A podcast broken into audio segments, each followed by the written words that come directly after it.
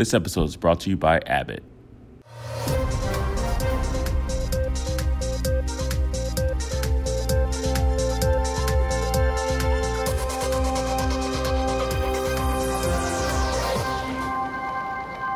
Welcome back to TCT 2018 here from San Diego. I'm Mike Gibson and I'm talking with Tom Ford and we're talking about the CorMicA trial. I've always been very interested in the microvasculature. Uh, one of the things that drives me crazy is when someone's troponin positive and there's no obstructive disease, everyone says, oh, another false positive. That's not true. I mean, we have plenty of disease downstream that we don't ever really interrogate. So talk to us about what you did in your study looking at microvascular function and testing it. Sure. Well, as you know, angina is a common syndrome and we tend to focus on what we can see. Uh, but what the angiogram doesn't reveal is, as you mentioned, the small network of myocardial uh, microvessels. And these are really the dominant drivers of myocardial blood flow. So if we can't see it, then we can't really diagnose it. And in Glasgow, we're interested in coronary physiology. And we used that interest to do a randomized trial which was a pragmatic trial to see if we can improve outcomes in this really common clinical problem, angina with no obstructive disease. Because what we know is that ischemia in patients with no obstructive disease is quite common.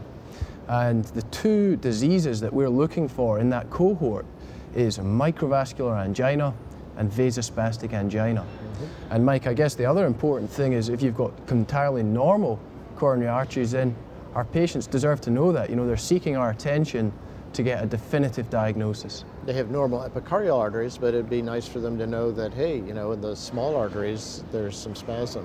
Exactly, exactly. Yeah. So they, they seek our attention to get a definitive answer. Mm -hmm. So what did you do? So we performed, uh, uh, as I say, a, a pragmatic trial. We recruited patients, 391 consecutive patients with angina, uh, prior to knowledge of their coronary anatomy. And these patients were having a clinically indicated angiogram, and we consented them for the CorMicA study on the day of their clinical cath. Uh, we asked the physicians, what do you think is going on here, and what is your treatment plan? And in the cath lab, if they had no obstructive disease, they were eligible for randomization. So to give you an overall picture of the breakdown, about 45% had no obstructive disease. So it's a huge cohort. Mm. Uh, we don't use a lot of CT, maybe it's slightly higher than other centres, but 45% had no obstructive disease, and those patients were eligible for entry into our study. So the randomized trial, we uh, recruited 151 subjects. It's not everyone that had no obstructive disease for logistical reasons could be randomized. Sure. So we randomized into one of two groups.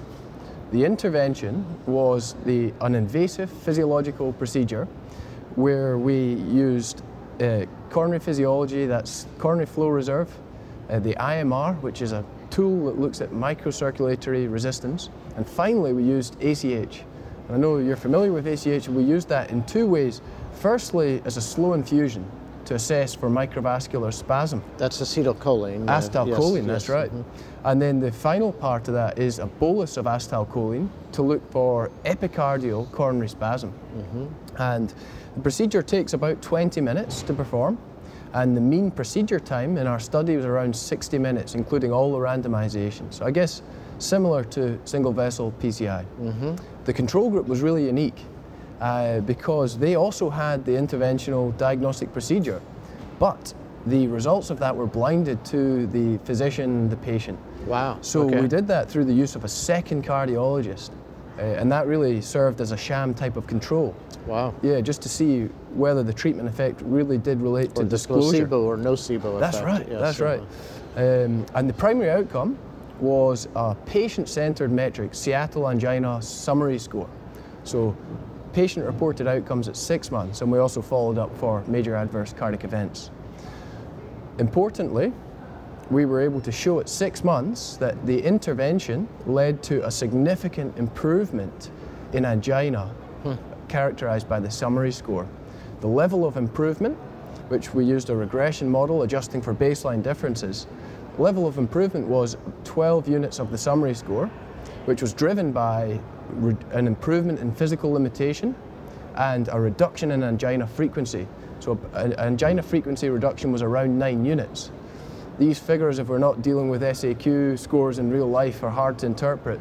But to break it down, it's roughly one uh, CCS class improvement in their angina. So really a meaningful clinical difference in angina score. We also looked at secondary outcomes, including quality of life with the validated EQ5D, and we found that these patients were feeling better at six months in the intervention arm compared to control. Now, you'd call it the intervention arm. There was mm. A diagnostic study done, and mm. doctors got the diagnostic data, but what was the intervention then? How did they change yeah. management? So, we had a stratified treatment depending on the results of the interventional mm -hmm. diagnostic procedure. So, it is a complex study to get your head around because, as you say, it's a diagnostic test but we stratified the diagnoses microvascular angina, vasospastic angina, non cardiac chest pain. And in each of those diagnoses, we use the ESC uh, 2013 guidelines on the management of those functional coronary disorders to treat the patient. So the microvascular patients, what did they receive? Yeah, so typically beta blockers first line and microvascular angina. We, we try to avoid nitrates in that group some evidence with overlap syndrome of heart failure with preserved ejection fraction, and we know that nitrates are actually detrimental in that group. On the other hand, vasospastic angina, first line calcium channel blockers, and nitrates we would recommend. And we stop the therapy. Patients don't like taking drugs if they don't sure. need to, and we stop the therapy in the non cardiac patients. And how about in the control arm? Were yeah. physicians just at liberty to do whatever they want? So did they give people beta blockers or the, nitrates yeah. on the control arm? Well, that's exactly one of the interesting points in the study. How do we manage these patients in standard care? And it's very heterogeneous. Right. So we had two centres recruiting in this trial with maybe about 10 different interventional cardiologists. So the management was varied. But importantly, the same written guidelines were given to the physicians. But how do you diagnose vasospastic angina without doing these without tests doing study, is hardly yeah. ever done. So yeah. it's, I think it's an important diagnosis to make. Yes. How about harder outcomes? Uh, you know, MI, things like that. Any difference there? Yeah, so obviously small mechanistic study it's important that we looked at that. So there was two MACE events in each group, so 2.6% uh, MACE at six months. So okay. maybe, you know, not insignificant, but no difference between no difference. the groups. Too yeah. underpowered. Yeah. Wow. And importantly, the procedure is safe. So people are saying you've got normal coronary arteries, you certainly don't want to be having adverse events in the cath lab. No procedural adverse events. Uh, common, sorry, no procedural serious adverse events. Not uncommonly pauses during acetylcholine testing, and that always resolves without any specific therapy. And uh, uh, atrial fibrillation, and I think uh, about 5% incidence of atrial fibrillation that was always transient, didn't require therapy, and resolved to sinus rhythm before discharge. Great. Well, you know how I like the microvasculature, very thoughtful yeah. approach. Good to see someone starting to pay attention to it.